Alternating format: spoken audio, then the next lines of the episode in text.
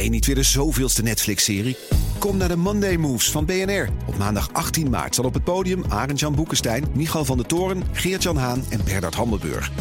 Ze hebben het over geopolitiek. Het is oorlog. Moeten we vechten, vluchten of bevriezen? Onder leiding van mij, Art Rooijakkers. 18 maart dus in het De La Theater in Amsterdam. Check bnr.nl slash mondaymoves.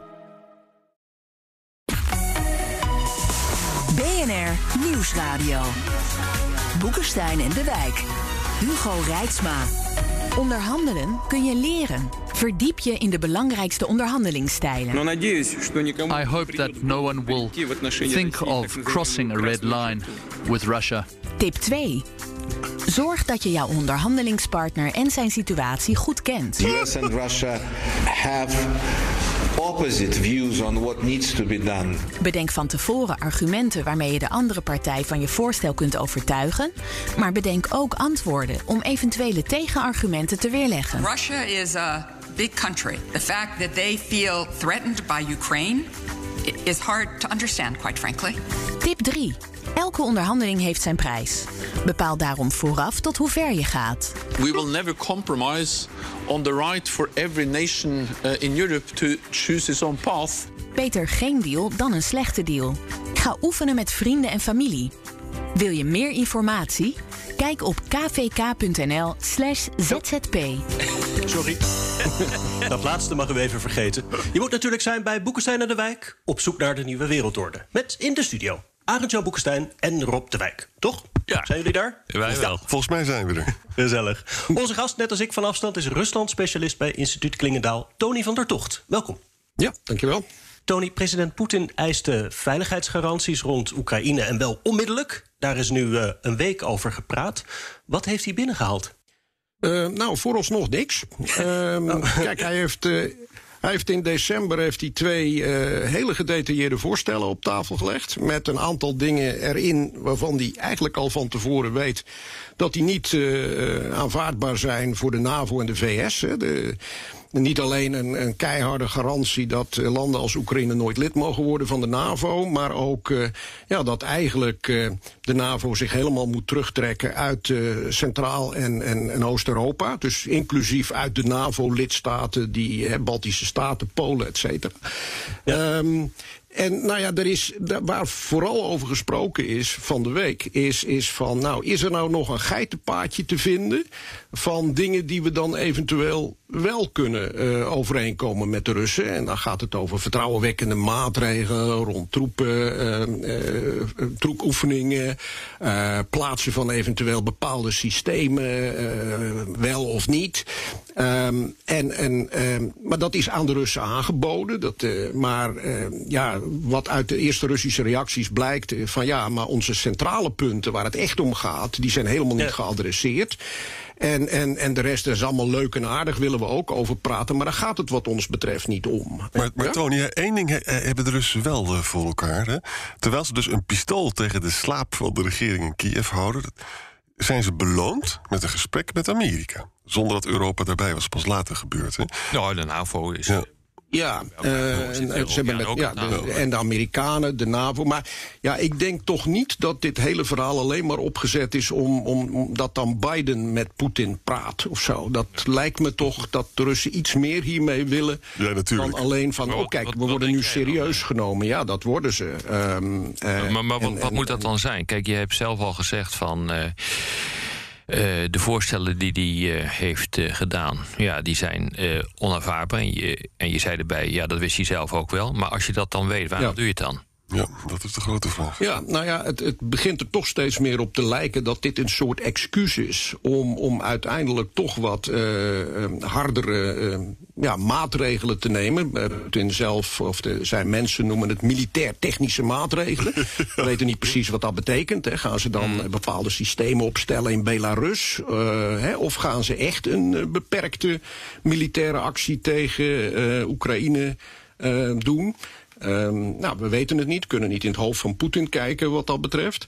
Maar uh, kijk, die, die militaire dreiging is niet weg. Die escalatie, uh, die, die, kijk, wat NAVO wilde, de VS wilde, de-escalatie. Nou ja, dat is vooralsnog niet echt uh, gelukt. Hè. Er, zijn, er liggen eerder meer troepen, er wordt harder geoefend. Ehm, en en er, er, zijn niet troepen, troepen, teruggetrokken nu van die van Nee, die maar er zijn er ook niet heel veel. Dus dat, blijft, dat eh, Tony. pistool blijft, blijft op tafel. ja. Ja, dat klopt. Maar aan de andere kant, hè, ik herinner me nog eh, de prognoses van eh, de Amerikaanse inlichtingendiensten, die eh, bijvoorbeeld in de New York Times eh, te lezen waren. Het waren eh, een maand geleden lagen er 100.000 troepen in de, in de buurt Ja. van eh, Oekraïne. Men zei van, nou, dat gaat eh, oplopen naar 175.000. Dat is niet gebeurd. Eh, en als je ook kijkt, eh, een aantal andere maatregelen zijn ook niet genomen. Er zijn wel wat helikopters verschoven in de richting van de grens. Maar het is allemaal echt onvoldoende om een echte interventie uit te, te voeren. Dus dan is nog steeds de vraag van wat wil je nou eigenlijk hiermee? Dus dit is natuurlijk wel een teken om de druk op eh, te voeren. Maar ja, wat, wat wil je nou uiteindelijk bereiken met die militaire macht? Dat is denk ik nog steeds een grote vraag. Ja, ja, maar goed, je, kunt het hebben over een grootschalige interventie. Die, die vind ik onwaarschijnlijk. Hè, dus daar hebben ze ook inderdaad de spullen niet voor. Maar, eh, maar je kunt ook denken aan, aan hè, die kleine separatistenrepubliekjes eh, en, en daar een, een militaire actie plegen. En, en daar kan makkelijk iets voor gevonden worden. Iets wat geframed wordt als een Oekraïnse provocatie van onze mensen daar. En ze hebben daar dus ijverig paspoorten uitgedeeld, Russische paspoorten. Van onze mensen zijn in gevaar. En eh, de chef van de generale staf, Gerasimov, die heeft al een keer geroepen: er dreigt daar genocide. Nou, dan krijg je een soort Russische versie van responsibility to protect. Van ja, sorry jongens, we moeten wel, want die Oekraïners die zijn hier eh, onze mensen aan het afslachten. Nou, en dan krijg je een beperkte eh, militaire invasie of actie, eh, waarbij, waarbij dan een entiteit gecreëerd wordt die, die misschien door Rusland wordt erkend of, of hè, zoiets. In, in zo'n Ja, ja, soort dat zou scenario kunnen. kom En je dan- dan terecht. Zou het nog helemaal mooi zijn vanuit de, eh, Poetins redeneringen om een, ja, om een corridor eh, aan te leggen vanuit eh, Rusland eh, in de richting van, van de Krim. Dan, en dan pakt hij, het hele boel, eh, dan pakt hij de hele boel in, dus ook in de richting van de Donbass. Dat zou me inderdaad niet verbazen. Dat moet ook militair technisch wel mogelijk zijn. Maar een vraag aan jullie beiden, want het blijft toch een beetje raar. Hè? Er is een prachtige brug van Rusland naar de, de Krim. Hè? Daar kun je gewoon lekker met vrachtwagens overheen en zo. Die operatie die jullie doen, dat kost een hoop geld. Je krijgt een heel verarmd gebied erbij. Natuurlijk is het, is het, is, je kunt water dan brengen naar, naar de Krim. Want dus die waterleiding wordt wel eens afgesloten door Kiev, geloof ik. Hè? Maar het is allemaal wel... Het kost ontzettend veel geld. Nou ja, wat je dus doet als je dus inderdaad een corridor gaat, eh, gaat inrichten, dan pak je ook Mariupol eh, erbij. De, de- de- dan sluit je eigenlijk gewoon die hele zee af. Van Azov. Van Azov, eh, die sluit je dan af. En dan kan eigenlijk gewoon geen Russisch schip, geen Oekraïns schip daar maar inkomen. Ik, ik- het zou me niet verbazen als dat ook een belangrijke reden is eh, om eh, zo'n operatie uit te, te voeren. Want dat, dat doet economisch enorm pijn voor eh, Oekraïne. Ja, dat is zeker. Tony, Ja. is dat een achtelijke gedachte? Of Nee, nee, dat is geen achterlijke gedachte. Maar ik denk niet dat ze dus echt grote risico's willen lopen voor alleen maar dat. Hè. Dus je Ja. moet, ik denk dat Rusland, ja, die heeft toch het, het grotere strategische plaatje in gedachten. Dat weet ik niet. En ja, het is voor mij ook nog altijd een vraag waarom voor Poetin dit nu zo urgent is. Dat hij nu, nu dit soort garanties wil hebben en het heel bedreigend ervaart wat er nu gebeurt. En, en, en mijn observatie daar is van dat hij het gevoel heeft gekregen dat Oekraïne langzaam voor Rusland voor altijd verloren dreigt te gaan. Eh, een soort point of no return langzamerhand wordt bereikt. En in het Russische idee is, eh, als ze een grootmacht willen zijn, moeten ze Oekraïne erbij hebben of in hun invloedssfeer. Eh, en anders zijn ze geen serieuze grootmacht meer. En dat, dat dreigt nu verloren te gaan. En, en daar wil hij dus een, ja, gewoon een, een, een duidelijke rode lijn trekken, denk ik. Nou ja, als je dat de Ja, want anders, waar- waarom noemt- dit nu zo opkloppen? Want je hebt dus een, een soort situatie die, die, nou ja, van een soort protracted conflict. Eh, zakkert de hele tijd door. ehm, is op zoda als zodanig al voldoende om, om, om ervoor te zorgen dat Oekraïne op dit moment of in de nabije toekomst geen NAVO-lid Nee, wordt. dat weet je Dus als natuurlijk dat ook wel. Maar of dat, nou is. of dat nou een strategisch plaatje is, weet ik het niet hoor. Want hij staat natuurlijk ook niet bekend, Poetin, als een geweldig strateeg, meer als een tacticus. Ja. Ja, het kan ook opportunistisch zijn. Hè? Gewoon dat hij denkt van, nou ja, Biden is ook bezig met hele andere dingen, met andere prioriteiten. Eh, en, en, en ja, ik heb nu ook een, een gelegenheid om eh, dat, dat wat makkelijker te doen. Hè? Dus je hebt, eh, nou goed. speculeert er misschien op een nieuwe onervaren Duitse regering. Het is, het is misschien ja, ook een moment dan voor Poetin de tacticus, zeg maar, om, om dan nu iets te doen. En ik vraag me ook af in hoeverre die hier, hij heeft wel met, met uh, de Chinese leider gebeld, in hoeverre hier ook een afstemming is tussen Poetin en Xi. Dat misschien Xi wat meer wil drukken op Taiwan en, en tegelijkertijd Poetin op, ja. uh, op dit verhaal. Ja, want het is echt toevallig dat uh, vrij kort op elkaar de problemen rond Taiwan zijn ontstaan en nu dit. En ik bedoel, het ja. was wel voorspeld, hè? Uh, want op het moment uh, dat uh, Europa zwak is, Amerika zijn aandacht moet richten op, op, op China, dan wordt het automatisch een betere kostenbatenanalyse voor Poetin om de druk op te voeren op Oekraïne. Ik bedoel, dat, dat is wel voorspeld. Dat lag echt gewoon wel in de lijn van de verwachting dat dit zou gaan gebeuren. En ja. ik, ik denk een, een, punt wat je nog niet hebt genoemd, maar wat ook onbela niet onbelangrijk is, is het feit dat de afgelopen jaren geprobeerd is om uh, Europa te verdelen. Nou, dit is echt wel een methode om Europa te verdelen en om ook de transatlantische band uh, uh, zwakker te maken. Want hij weet zeker, Europa kan militair gezien nou, geen deuk in een pakje boter slaan, dus daar heeft hij niks van te duchten. En hij weet ook dat in dit soort situaties, in dat postmoderne Europa, de, de geest van Chamberlain wat echt gewoon door Europa waard hoor. Um, dus Chamberlain 38. ik heb een afspraak ja. gemaakt met Herr Hitler om ervoor te zorgen dat het niet verder gaat. Ik denk dat, ja. er, dat er veel mensen zijn in Europa die echt bereid zijn om toe te geven. En dat merk je al uh, omdat men zegt, ja, nee, ja, maar de Krim, dat was toch eigenlijk altijd al uh, Rus Russisch. En uh, ja, nee, daar hebben ze toch recht op. En invloedssferen, dat is toch prima. dat, dat hoor je nu al, hoor. Je hoort dat vrij consequent, hoor je dat en, in hele Europa. En, en het speelt ook op de langere termijn. Hè, van, Amerika heeft nu gezegd wat ze gaan doen als Poetin zou aanvallen. Hè. En ze praten natuurlijk ook over SWIFT. Het is nu nog zo dat er veel EU-lidstaten daartegen zijn. Hè? Die, met andere woorden, het zou heel goed kunnen zijn dat de EU die sanctie van Amerika niet uh, overneemt. Nou, dan ben je dus uit elkaar gespeeld. Plus dat natuurlijk dan ja. uh, Poetin nog de gaspijpleiding een beetje kan knijpen, wat hij volgens het IAE al een beetje doet. Hè?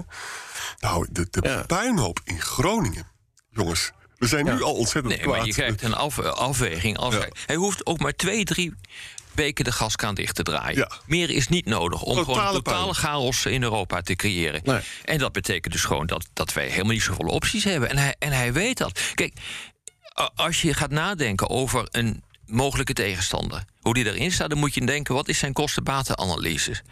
Nou, de, de kosten die hij heeft om zijn doelen te bereiken, die zijn helemaal niet zo hoog. Nee. Uh, want uh, de, de, sancties die zullen afgezwakt worden door, uh, door Europa. Hij kan met militaire macht kan die bijna niks. Of daar heeft hij geen problemen mee, want Europa kan bijna niks met militaire macht. De NAVO in algemene zin niet. Er zijn ook te, veel, te weinig Amerikaanse militairen in Europa, dus dat, dat kan niet. Dus als je een kostenbatenanalyse maakt vanuit zijn perspectief, dan zijn de kosten om iets te doen in Oekraïne, maar die zijn eigenlijk laag ten opzichte van de baten. Althans op dit moment. Wat ja. in de toekomst kan gaan gebeuren, dat weten we natuurlijk niet. Want misschien verzandt hij wel in een enorm conflict in Oekraïne. Ja. Maar, dat, ik, ik, ja. maar dat speelt volgens mij nu niet. Uh... Ja, ik, ik heb daarbij toch twee kanttekeningen. In, in de eerste plaats, ja, dat wij te vaak denken van, van oké, okay, die doet economisch financieel pijn. En, en wij zouden dat dus niet doen. Dat wil niet zeggen dat Poetin niet bereid is om zelfs hele hoge kosten gewoon ja. uh, op de koop toe te nemen. Ja, nee, dat omdat het strategische doel dat hij voor ogen heeft voor hem belangrijker is. Ja, klopt. Maar dat is ook een kostenbatenanalyse. Uh, ja.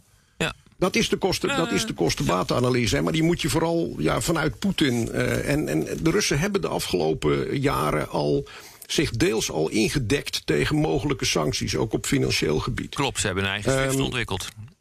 Ja, ja, ik weet niet hoe effectief dat is. Ze hebben met de Chinese dingen gedaan. Uh, uh, dus dat, dat zou kunnen dat ze, zich, dat ze eigenlijk al voorbereid zijn op zo'n situatie.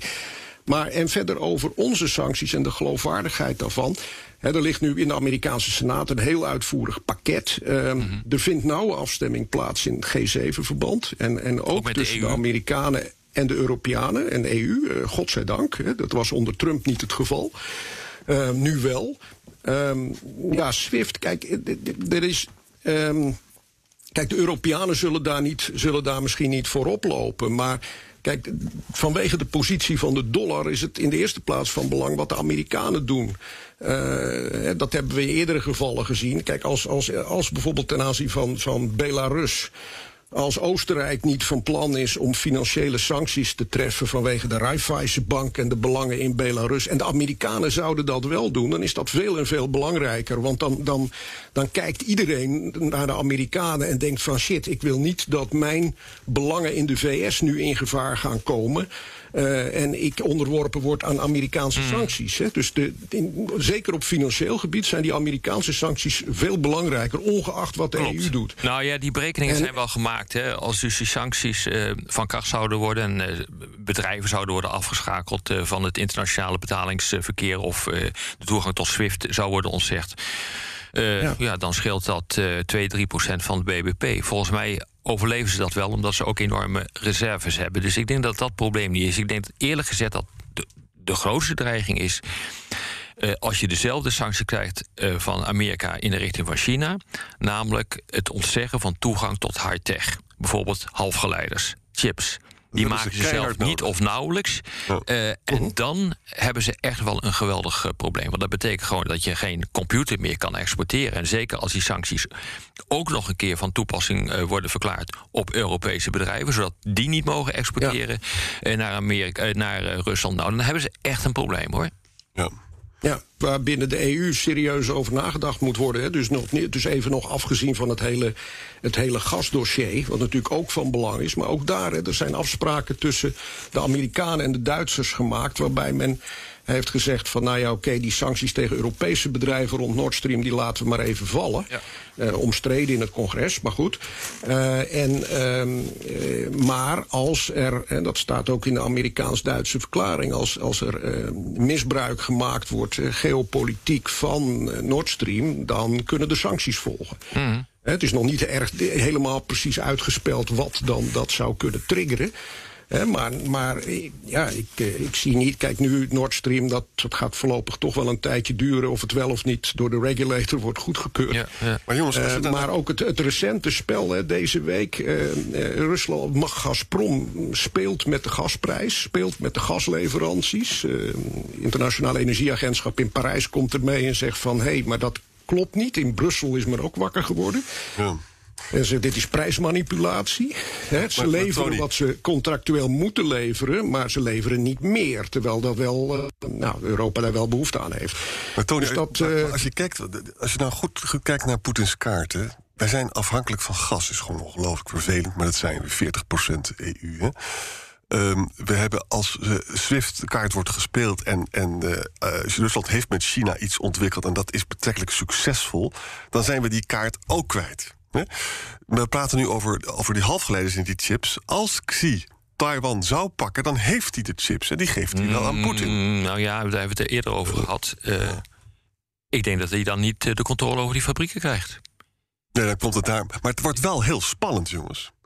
Ja, weet je, ik bedoel, ja, nou ja, ik, Ja. ik verbaas me er ook iedere keer over dat dit onderwerp 5 is in het journaal. Ja. Ik, ik vind dat echt heel, heel vreemd. Eh, Ik bedoel, eh, als je kijkt nu naar het Amerikaanse debat, dan wordt er gewoon onomwonden gezegd: eh, er is voor de eerste keer weer een geweldige oorlogsdreiging in, in Europa. En ik merk dat zelf ook als we worden uitgenodigd eh, voor, eh, voor, voor programma's. Ja, dan zit je tussen twee feestnummers in. Ja. Eh, Dan, ter- terwijl Ja. je zou denken van, nou hier is wel even echt iets aan de hand. Of misschien kunnen we gewoon geen crisis meer aan hoor. We hebben al een financiële crisis of een, een coronacrisis. We hebben een Groningse crisis. Ik bedoel, ja, misschien komt is dit één crisis te veel? Dat betekent dus wel dat Ja, ja, goed dit er ook nog is door, bij. door Poetin. Dat moet wel gezegd worden. Tja, de Ja, nou opportuniteit. ja, en, en je moet ook voor het journaal om het smeuig te maken, je moet er ook beelden bij hebben. Hè? En, eh, ja, eh, als, je, als je geen beelden ziet van een actueel conflict, ja, dan, ja, dan kun je wat Oekraïners in loopgraven zien die zich voorbereiden. Maar dat, dat is het dan wel een beetje. Hè? Dus eh, die, die viceministers en hun persconferenties, dat is geen smakelijke tv. Nee, dat klopt. Maar dat betekent dus ook dat de urgentie hiervan niet doordringt bij eh, het grote publiek, denk ik. Want ik ga maar vragen op uh, partijen die trouwens niet meer gehouden mogen worden, behalve in, het, in Downing Street 10. Uh, maar vraag hoe ze hier tegenaan kunnen. Dat valt wel mee. Ja, dit valt dus niet mee. Dat is het hele Nee. punt. Hoeveel mensen in Groningen zouden beseffen dat we misschien verschrikkelijk moeten gaan pompen daar? Niemand, denk ik. Nou, deze week had ik een eh, gesprek met, eh, met boze Groningers. En die realiseren zich dat wel hoor. Dat eh, wanneer eh, de gaskraan eh, door Poetin even wordt dichtgedraaid, dat er dan volop gepompt wordt eh, uit, eh, uit Groningen. En ook hier, ja, nou, ja, dat, ik denk dat ja, dat wordt, realiseert men zich wel. En dan breekt natuurlijk helemaal de pleuris uit. Hoe gaat het vanuit hier nu verder? De Russen hebben dus gezegd de gesprekken zitten op een dood spoor. Ik begreep dat er op schrift nog iets zou volgen vanuit Washington richting eh, Moskou komende week. Valt er nou eigenlijk nog ergens over te praten? Of, Tuurlijk. of was dit het? Nee, er wordt altijd gepraat. Nee, nee. Altijd. Nee, dat kan. Ja, ja. Kijk, nee, wat de Russen. Tony, eh, eh, er is een aantal malen, eh, ook door Japkov eh, gezegd, dus die onderminister die die onderhandelingen deed. Nou, zijn geen onderhandelingen, het was meer een uitwisseling van, van standpunten. Dat, het, eh, dat ze er geen enkel behoefte hebben om in te vallen. Dus ik denk dat die acute oorlogsdreiging, die is denk ik wat, eh, ja, wat verzacht. Maar dit blijft natuurlijk gewoon maanden doorgaan. Ja. Eh, iedere keer eh, zal je zien dat die, dat die spanningen worden opgepookt. Door weer wat, wat, wat troepen te verplaatsen. Kijken of u weer een stap verder kan, kan gaan. Maar dit, dit, dit kan nog maanden, misschien wel jaren duren. Maar uiteindelijk komt er natuurlijk wel wat uit. Dat is wel een wetmatigheid in de geschiedenis. Hey Tony, een Ja, vraag ik denk jou. niet dat het jaren, jaren gaat duren. Kijk, Lavrov heeft wel gezegd... ik verwacht nu een schriftelijke eh, reactie van de Amerikanen en de NAVO... op onze voorstellen. Ik denk toch dat ze daarna ermee naar de grote baas in het Kremlin gaan... eh, en zeggen van oké, hoe nu verder? Hè? Want, eh, want zij zijn uiteindelijk, deze eh, brave of minder brave mensen... van buitenlandse zaken, zijn niet de besluitvormers Nee. daar. Dus dit zal, Poetin heeft hun de opdracht gegeven, eind vorig jaar... van eh, dit is wat ik geregeld wil zien, doe dat. En op korte termijn. Nou, zij komen straks terug naar de baas met dit resultaat. En dan is het aan Poetin om te bepalen van... nou, is dit voldoende of onvoldoende? En als het onvoldoende is, wat ga ik dan doen? Het is ook onvoldoende. Ja. Maar het lijkt mij dus heel moeilijk week. om, om... Je hebt het zo opgeklopt, hè? ook, ook in de Russische media, de publieke opinie... van nou, nu moeten we garanties krijgen en anders. Ja, dat je toch heel moeilijk nu kunt gaan zeggen van... eh, Oké, nou laat dan maar gewoon maar even zitten. Hè? Nee, dus dat kan dat ook wordt niet. wel steeds moeilijker. Nee, dat kan ook niet. En op basis, sorry, op basis van, de, van de gesprekken tot nu toe... verwachten jullie dan dat het Westen de eenheid weet te bewaren... of wordt het toch die geest van Chamberlain die ik al aangeroepen nou, ik hoorde? denk, Europa is heel moeilijk hoor. Ja. Eh, en dat heeft gewoon te maken met het feit dat we ons in een positie hebben gemanoeuvreerd. die gewoon niet handig is. Bewust bezuinigen op defensie. Gewoon geen militaire kracht meer hebben. Dan kun je zeggen, ja, maar we willen niet vechten. Ja, maar dat, dat is het punt niet.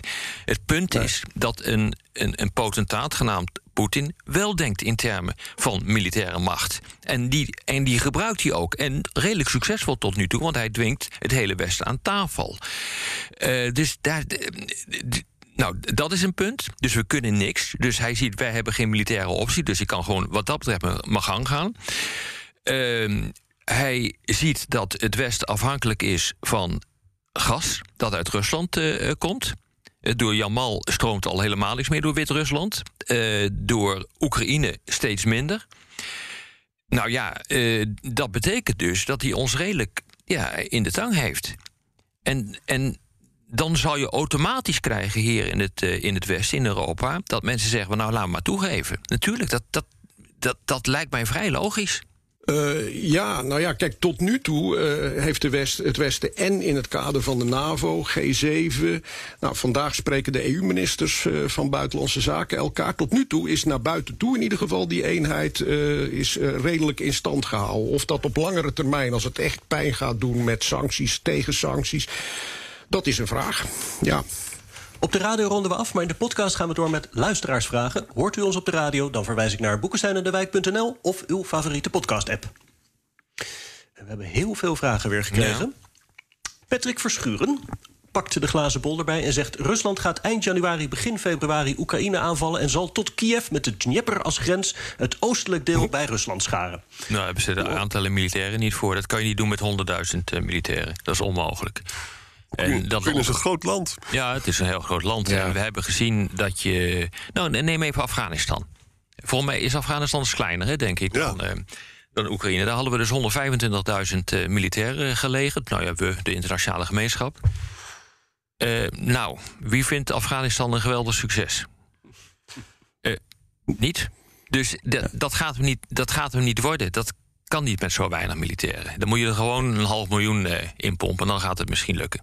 En de Oekraïners staan niet te wachten, dus dat kijk, guerrilla-ellende en zo. Nee, dat, dat is militair technisch ja. kan dat volgens mij niet. Of je moet zelfmoord willen plegen. Kan natuurlijk, maar het lijkt me niet verstandig. De enige dreiging die toegenomen is, is dat, uh, dat Belarus wat dichter tegen Rusland is aangeschurkt. Ja. Dus, zodat Poetin dus eventueel militair dus ook vanuit Belarus zou kunnen opereren. En dan lig je dus wel heel dicht bij Kiev. Ik denk dat hij dus dat de dreiging tegen Kiev is dus groter geworden. Ja, en hij gaat waarschijnlijk uh, uh, troepen dan stationeren in het grensgebied met, met Polen. En dat heet dus de Suwalki Gap. Ja. En dat is, het, dat is de kleine mhm. corridor in de richting van de Baltische Staten tussen Wit-Rusland en uh, Kaliningrad. het zou als hij dat gaat doen, ook dat is een verkapte oorlogsverklaring. En Kaliningrad mhm. heeft kernwapens. Ja. Hij heeft ook nog een keer gedreigd, althans, die discussie is deze week ontstaan, tot mijn grote verbazing, om militairen te stationeren op Cuba en in, en in Venezuela. Ja. ja. nou, weet je, als je dat soort dingen allemaal gaat doen, weet je, dan bouw je echt wel de spanning gigantisch op. En dan moet je. Het lijkt dan wel alsof je dan erop aanstuurt dat het Westen, Amerika, wie dan ook, als eerste gaat ingrijpen. Dat zou me niet verbazen. Maar, nou ja. ja. Dit zijn zeer onverkwikkelijke scenario's. Nou, precies het scenario waar Berto Jongman uh, naar vroeg. Met ja. uh, Zircon-raketten in de buurt van Cuba. En hij had het over 9 M729 kruisraketten... aan de westelijke grens Belarus en Kaliningrad. Nou, ja. Uh, hoppakee, Berto. je wordt bediend. Um, die raketten die zijn dus een, een, een, een antwoord... of ja, eigenlijk is dat een van de redenen geweest om het INF-akkoord, het, het, het akkoord voor de oh. plaatsing van middellange afstandswapens in Europa, om dat door Trump op te blazen. Maar goed, uh, ja, als je dit gaat doen, dan gaan we wel in belangrijke mate terug naar de Koude Oorlog. En dan gebeurt er iets wat we toen met z'n allen hebben weten te voorkomen, namelijk de stationering van dat soort wapens in Europa. Daarom is het, is dit ook redelijk onverkwikkelijk. Hierover vraagt RPS: is de Oekraïne-crisis niet gewoon de Cuba-crisis, maar dan omgekeerd? En als je het op die manier bekijkt, is er dan niet veel voor te zeggen voor het standpunt van Poetin. De Amerikanen wilden destijds ook geen vijandelijke raketinstallaties zo dicht bij huis, net zoals nu Rusland. De Cuba-crisis is helemaal anders, want er waren dus twee mochten die tegenover elkaar stonden. Nu, heb, nu kan Poetin kan dus wegkomen met een, uh, een aanval op de Oekraïne, omdat het geen onderdeel is van de NAVO. Ja. Dus echt, echt onvergelijkbaar. Ja, bovendien zijn het toen waren het, ik bedoel, nucleaire raketten die gericht uh, konden worden op, op de Verenigde Staten. Uh, nu staat er in. Kijk, eh, Poetin roept wel van er worden dan allerlei raketsystemen geplaatst in Oekraïne. Maar dat is absoluut niet het geval. Dat zit ook niet in de planning. Dus het enige wat er aan Oekraïne geleverd is door een aantal westerse bondgenoten zijn antitankraketten. Nou, voor zover. Uh, ik bekend uh, ben met dat soort spul, uh, kan dat niet Moskou bereiken. dat bereikt een tank. Ja. ja.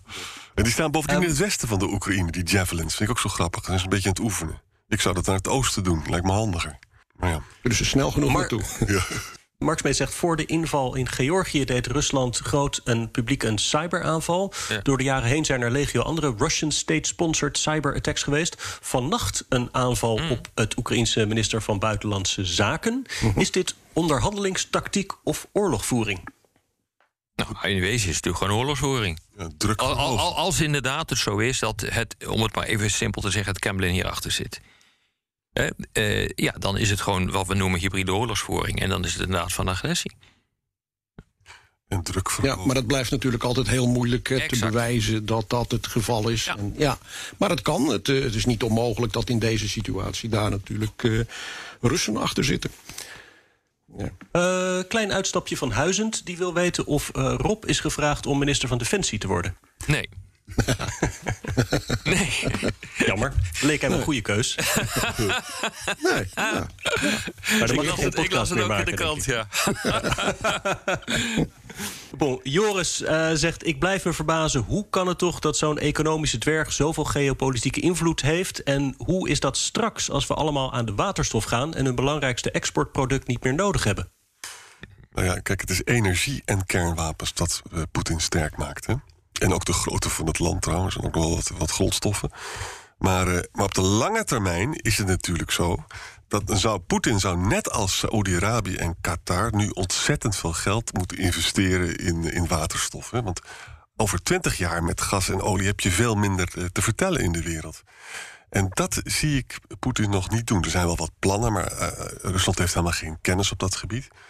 En dat zou natuurlijk een geweldige strategie zijn, want uh, wij, wij, kunnen die fabriek allemaal niet allemaal zelf maken. En we zouden dat graag importeren. Nou, dat is ook een van de redenen. Als je naar de Europese energiestrategie kijkt, daar staat dat ook letterlijk in. Ja. En dat is eigenlijk gebeurd na 2009 toen de gaskraan even is dichtgedraaid die door uh, Oekraïne liep. Dat was trouwens geen geopolitiek spel dat toen werd gespeeld, maar dat was gewoon een, een, een financieel probleem met, met Oekraïne. Uh, maar ja, uh, het is wel even gebeurd. En dat is wel, heeft een schok veroorzaakt in Europa. Zo, ik hoop dat wat er nu gebeurt ook eindelijk eens keer weer een schok veroorzaakt in Europa. Maar we doen maar iedere keer uh, niks. Uh, maar de grootste bedreiging inderdaad, Jan, is inderdaad uh, Fit for 55. Ja. Uh, dus een vergroening, een Green Deal. Uh, voor, van, van de Europese Unie. waardoor ja, ze hun gas veel minder kunnen exporteren. Maar dat is wel een kwestie van de zeer lange adem hoor. Ja, Voordat het eens een keer een effect heeft, dan zijn we ook gewoon twintig jaar verder. Ja. Maar dan speelt het. Wordt in Rusland wel gerealiseerd, maar. Ja, uh, exact. Ja, er, er zijn daar natuurlijk ook de nodige krachten die zeggen: het huidige verdienmodel. Uh, bevalt ons eigenlijk best. Dus zolang het nog wat waard is, pompen dat gas. Als je naar de cijfers Want nu kijkt, levert het nog van, geld op en over twintig jaar misschien niet meer. Als je kijkt naar de cijfers van de Internationale Energieagentschap, dan zit je nog decennia vast aan, deze, ja. uh, aan de huidige energiemix.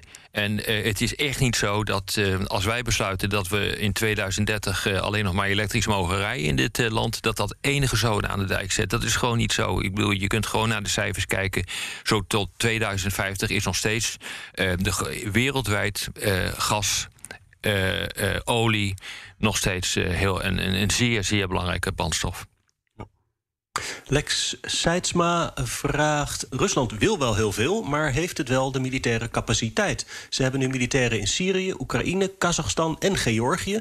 Is de grens van wat mogelijk is nu niet bereikt? Ja. Dat, dat is denk ik wel een hele goede vraag. Kijk, uh, ze hebben een enorme zeepert gehaald toen ze Georgië uh, binnenvielen. Ja. Uh, nou, dat is inmiddels alweer ruim, ruim, ruim tien jaar geleden. Uh, toen dat uh, gebeurde. Dat was geen feest. Dat is niet goed verlopen. En daar zijn mensen geweest die ongelooflijk op een sodemieten daarvoor hebben gekregen. En dat heeft geleid tot een moderniseringsprogramma.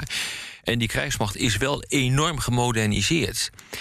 Maar dat wil nog niet zeggen uh, dat je goed in staat bent om dit soort operaties uit te voeren. Kijk nou eens naar Amerika met de, met de, met de meest machtige krijgsmacht van, van de wereld, nog steeds hoe die gewoon in elk conflict zo ongeveer onderuit gaat. Dat hangt er maar net van af van hoe zo'n conflict zich gaat ontwikkelen en hoe je de bevolking tegen gaat krijgen. Als dat gaat gebeuren en je raakt verzeild in een moeras... en dat is de Amerikanen een aantal malen gebeurd... Irak, Syrië, eh, Afghanistan... Eh, dan, eh, ja, dan ontstaat er een situatie waarin je eigenlijk niet zoveel kan. Ja. En die kans is vrij groot in Oekraïne. En ik zou mij zeer verbazen als, als, als Poetin of, of Gerasimov, de, de grootste militaire baas, dat niet begrijpt. En er is een COVID-probleem. 40% is maar gevaccineerd in Rusland. En dat schijnt dus ook bij die soldaten te, te zijn. En verder, is het niet zo dat het Russische leger een conscriptieleger is? En dat dus. Ja. Dat betekent ja. dus, nou ja, dan ben je misschien ook niet altijd even geweldig gemotiveerd als je er geen cent voor krijgt. Ja. Dus nee. En dan als de bodybags echt terugkomen in Rusland, dan ze ook niet verliezen van. ze ook snel draagvlak onder de eigen bevolking. Ja, het worden net zulke watjes als wij bij wijze van spreken. Ja, ja. exact. Boris Neerlander vraagt: Rusland heeft een eigen beeld van de geschiedenis en maakt zichzelf een slachtoffer. Hoe kunnen wij dit veranderen? Niet. Nee, dat moeten ze nee, zelf ik vrees van niet. Ik vrees van niet. Nee, uh, dat is inderdaad een hele goede vraag. Ik denk dat ja, we moeten wel ons proberen dat dat uh, te veronderstellen, of een, voorstelling te maken van waar komen ze vandaan en waarom doen ze dit. Maar het grote probleem is dat voor een deel wordt dit, wordt dit ook gewoon geframed, uh, ingezet. Dat je je zelfs kunt afvragen van geloven de Russen zelf alle details hiervan? Of is dit vooral een, een politiek wapen dat ingezet wordt...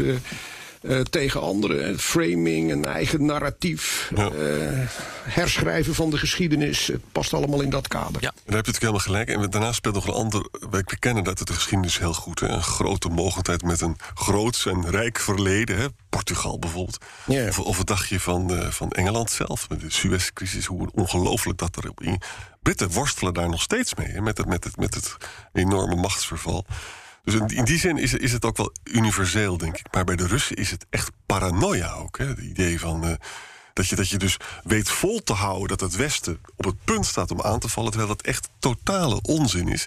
En dat je volgens ook nog via de media dat zo succesvol uh, uh, die boodschap uitdraagt, dat wel 40% van de Russen dat wel denkt dat oorlog onvermijdelijk is. En zo weet je wel, nou, dit is, dit is wel wat hoor. Als je wat wil leren van volksmanipulatie, moet je in de Russische media gaan verdiepen. Ja, ja. Uh, tot slot misschien, er is al wel iets over gezegd... maar Sjoerd van Vilsteren vraagt... wat is de deadline voor Poetin? Hoe lang kan hij aan de grens blijven zitten? Heel lang. Zolang als hij wil. Het is zijn grondgebied. Hij kan permanente basis kan die, uh, gaan, uh, gaan inrichten. Dat is allemaal geen enkel probleem hoor. Ook al wil hij er nog 500 jaar zitten, dan, dan kan dat. We kunnen hier nog lang plezier van hebben. Oh ja, daarom zei ik, dit kan nog jaren gaan duren. Ja, ik, ik, ik, ben het ook wel met eens met, met Tony als hij zegt van ja, maar zoveel tijd heeft hij niet. Uh, politiek gezien, dat zou best kunnen, want je, je lult je natuurlijk zelf al helemaal, helemaal in een hoek. En uiteindelijk moet je wat doen om je eigen geloofwaardigheid te, te redden. Dat begrijp ik ook wel. Dus ik, het vereist wel enige stuurmanskunst voor Poetin om hieruit te, te komen. Maar in principe kan dit natuurlijk gewoon nog jaren doorretteren. Speelt het weer nog een rol? Sommige mensen praten over het bevroren. Ja, ja, ja, ja, ja zeker. Het, uh, het ja. is een beetje vervelend dat het, uh, ja, dat het uh, een beetje opwarmt daar. En normaal gesproken zou de grond nu bevroren moeten zijn. En dan kan je met die fijne tanks eroverheen gaan. Maar het is nu een redelijke uh, modderzooi. Dus uh, nee, dat, dat is op dit ogenblik het geval. Dat is een hele aardig punt wat je, wat je maakt. Uh, want Biden heeft ook aan meteorologen gevraagd om een goede inschatting te maken van wat daar gebeurt omdat er een directe relatie is tussen hardheid van de grond en het kunnen oprukken met tanks. Ja, dat weten wij allemaal niet meer, omdat we onze tanks hebben af, uh, afgeschaft. Maar het is, het is wel zo. Maar het leuke van rupsbanden is toch dat je door een molshoop heen kan? Ja, maar het moet, het moet, het moet niet al te drassig worden, want dan zakt de tank ook weg. Omdat hij zo verschrikkelijk zwaar is. Ja. Eindigen we toch nog met rupsbanden. Dit was weer Boekenstein en de Wijk. Ja. Namens Arend Boekenstein en Rob de Wijk zeg ik dank voor het luisteren. Speciale dank aan Tony van der Tocht. En tot volgende week.